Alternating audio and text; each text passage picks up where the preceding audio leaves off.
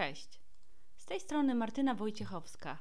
W trzecim odcinku podcastu Martyna mówi opowiem o tym, jaką rolę w naszym życiu odgrywa mama i co się dzieje, gdy jesteśmy z nią skonfliktowani lub kiedy ta więź została przerwana.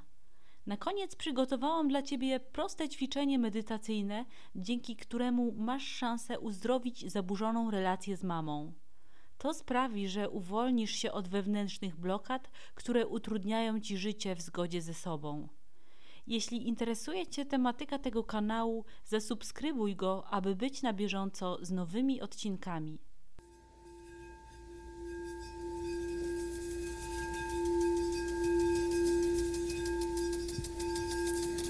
W poprzednim odcinku mówiłam o tym, jak odnaleźć drogę do taty i przyjąć go do serca. Teraz przyszedł czas na kolejny ważny temat, a mianowicie relacje z mamą. Mama to niewątpliwie osoba szczególna. Okazuje się, że już w okresie życia prenatalnego kształtuje się nasza emocjonalna więź z nią, która bezpośrednio przekłada się na nasz rozwój. Według psychoanalityków w pierwszych tygodniach życia stanowimy razem z mamą jedność, co oznacza, że nie postrzegamy jej jako osobnej istoty. Dopiero po około miesiącu od naszych narodzin zaczynamy odczuwać swoją odrębność. Od tego momentu mama staje się dla nas pierwszą i najważniejszą kobietą. Sposób, w jaki ją postrzegasz i jak układają się relacje z mamą, ma wpływ na Twoje poczucie szczęścia, poczucie własnej wartości, związki miłosne, a nawet na zdrowie. Według teorii ustawień systemowych, Niezależnie od tego, jaka była dla nas nasza mama, możemy na nowo się z nią połączyć i tym samym puścić stare programy wgrane w naszej podświadomości. Aby to zrobić, należy w pełni zaakceptować ją taką, jaka była, ze wszystkimi zaletami i wadami. Oczywiście nie dla wszystkich to zadanie jest takie proste. Przyjęcie mamy do serca może być dla nas trudne, szczególnie wtedy, gdy była ona krytyczna, pozbawiona empatii, niedostępna emocjonalnie lub fizycznie, zbyt wymagająca lub gdy stosowała wobec nas przemoc. Jednak chowając do niej urazę, w rzeczywistości sabotujemy samych siebie. Aby oddać mamie szacunek, na początku trzeba jeszcze raz zmierzyć się z traumatycznymi chwilami z dzieciństwa a następnie dożyć te trudne emocje, które zamroziliśmy w sobie w przeszłości. W tym celu warto wykonać ćwiczenie medytacyjne, które przeprowadzę pod koniec tego odcinka. Psycholodzy nie mają wątpliwości, że w relacji pomiędzy dorosłymi ludźmi występują niemal analogiczne zależności jak w przywiązaniu między niemowlęciem i jego opiekunem. Zgodnie z teorią psychologa Johna Bowlbiego, utrata opieki przede wszystkim ze strony matki zwykle staje się główną przyczyną naszych trudności w tworzeniu bliskich więzi z innymi. W zależności od tego, czy mama zaspokajała naszą potrzebę bliskości od pierwszych dni życia, kształtuje się nasz styl przywiązania. Łącznie wyróżniamy cztery style: bezpieczny, lękowo-ambiwalentny, unikający i dezorganizowany.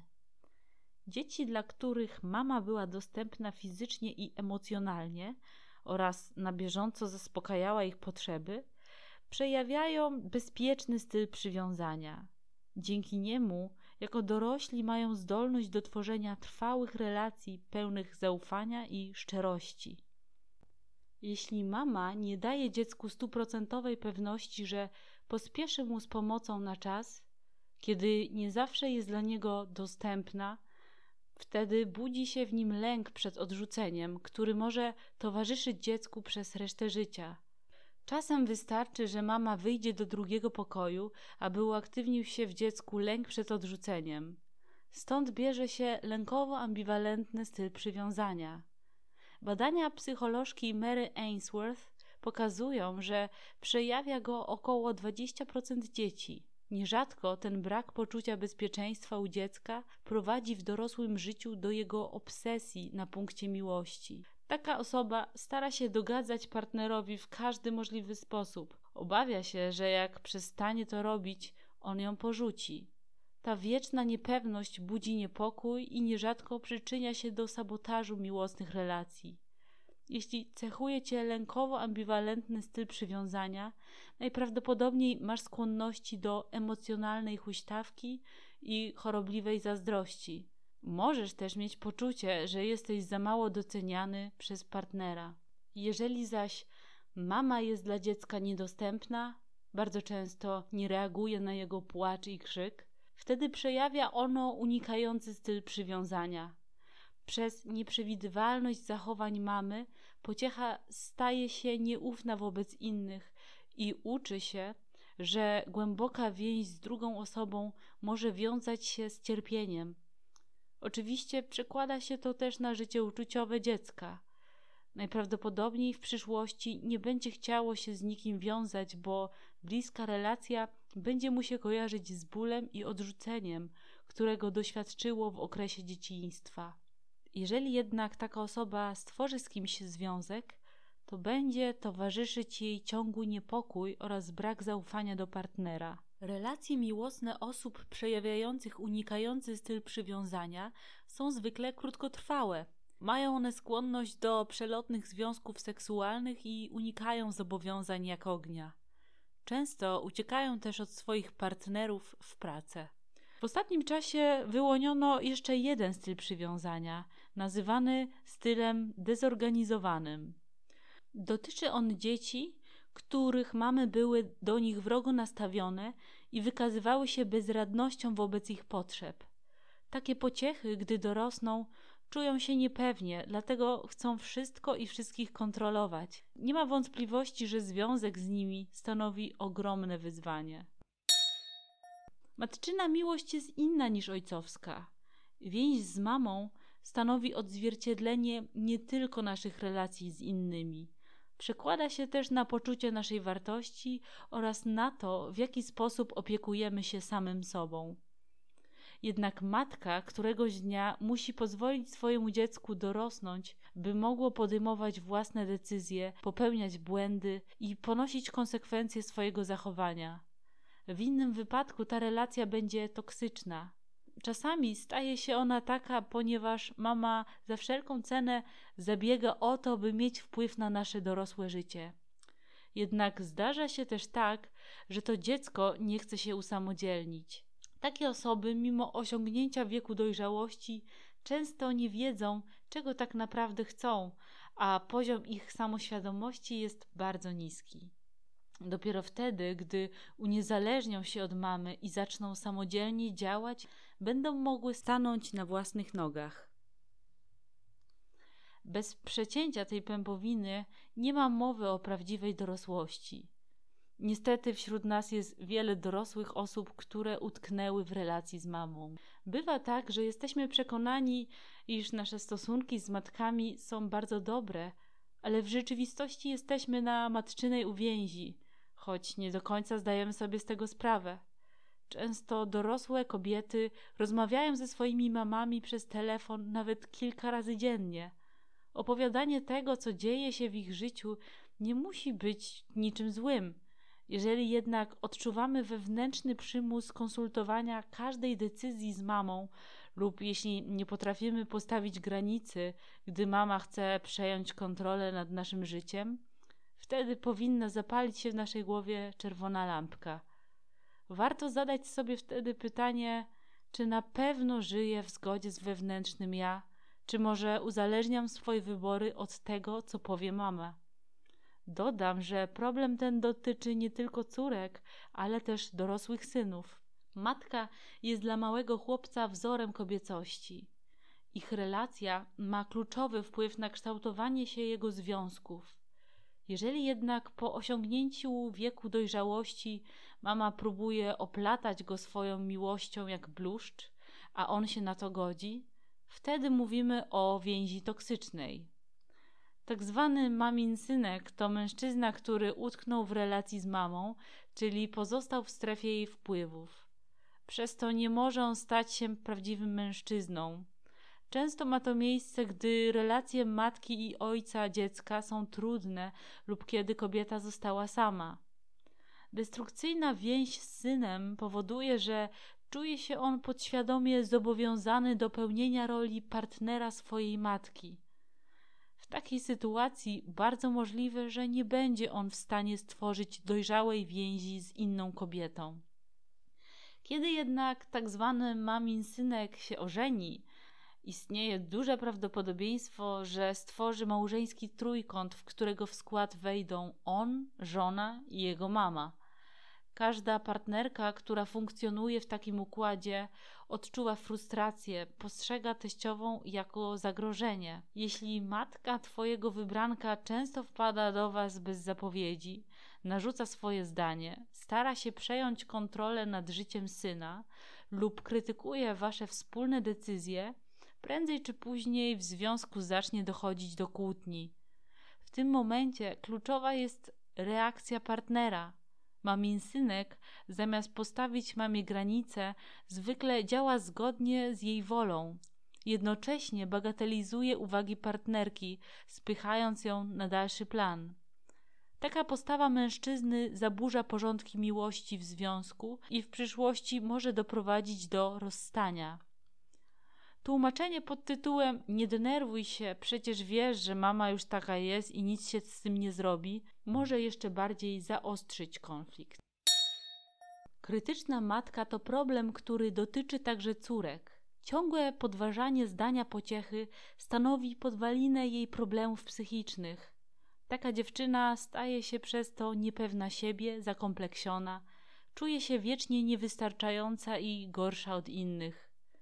Nieuporządkowana relacja z mamą przekłada się na inne relacje, np. z przełożonymi, współpracownikami czy też z partnerem. Osoba, która w dzieciństwie była często strofowana, w kontaktach z innymi staje się uległa, unika konfrontacji i nie potrafi stawiać na swoim. Zamiast działać w zgodzie ze sobą i rozwijać swoją indywidualność, uzależnia się od opinii lepiej wiedzącej matki. Wielokrotnie zdarza się, że narzucająca własne zdanie mama traktuje pociechę jak swoje przedłużenie. Oznacza to, że nieświadomie pragnie, by była lepszą wersją jej samej, by osiągnęła cele, których jej samej nie udało się osiągnąć. Jednak dziecko, które nie może samodzielnie podejmować decyzji, przestaje rozwijać swoją indywidualność. Jego życie polega wyłącznie na spełnianiu oczekiwań mamy. Gdy jako dorosły zaczyna to sobie uświadamiać, budzi się w nim frustracja i niechęć do apodyktycznej mamy. Jednak pielęgnowanie urazy do niej nikomu nie wychodzi na dobre. Warto zdać sobie sprawę z tego, że mama, zachowując się w ten sposób, wcale nie ma złych intencji wobec pociechy. Myśli, że jak będzie ją poprawiać i wiecznie trzymać za rączkę, uczyni z niej wyjątkowo udany egzemplarz. Jest przekonana, że dzięki temu w przyszłości uniknie nietrafionych decyzji i osiągnie sukces. Niestety to mit, który pokutuje do dziś w wielu rodzinach. Na szczęście jest coraz więcej młodych, uświadomionych rodziców, którzy starają się rozwijać w dorastających dzieciach samodzielność w myśleniu i działaniu, bo wiedzą, że tylko ta droga prowadzi do prawidłowego rozwoju i spełnienia każdej jednostki. Istnieje jeszcze jeden często powtarzający się motyw, który burzy naturalny porządek w relacji z mamą. Jest nim tak zwana parentyfikacja, czyli inaczej zamiana ról. Polega ona na tym, że zachowujemy się wobec matki tak jak rodzic, a ona podświadomie odgrywa rolę dziecka. Ma to miejsce wtedy, gdy pociecha widzi matkę jako tą słabą, bezradną. Wtedy spieszy jej z pomocą. Robi to, aby dostać od niej uwagę, miłość i bliskość, bo czuje, że bez tego sobie nie poradzi. Często bierzemy na barki trudny los matki, chcąc ją odciążyć. To jednak ani jej, ani nam nie wychodzi na dobre. Aby przywrócić naturalny porządek w tej relacji, powinniśmy zaprzestać stawiania się w pozycji ratownika swojej mamy. Mama w sposób naturalny napełnia nas energią żeńską, potrzebną każdemu, niezależnie od płci. Energia ta związana jest z rozwojem intuicji, kreatywności, wrażliwości, podświadomości i z uczuciami. Brak matki w naszym życiu powoduje, że nie mamy dostępu do tej energii. Aby zapełnić deficyty, pociecha od najmłodszych lat powinna mieć dostęp do innych kobiet.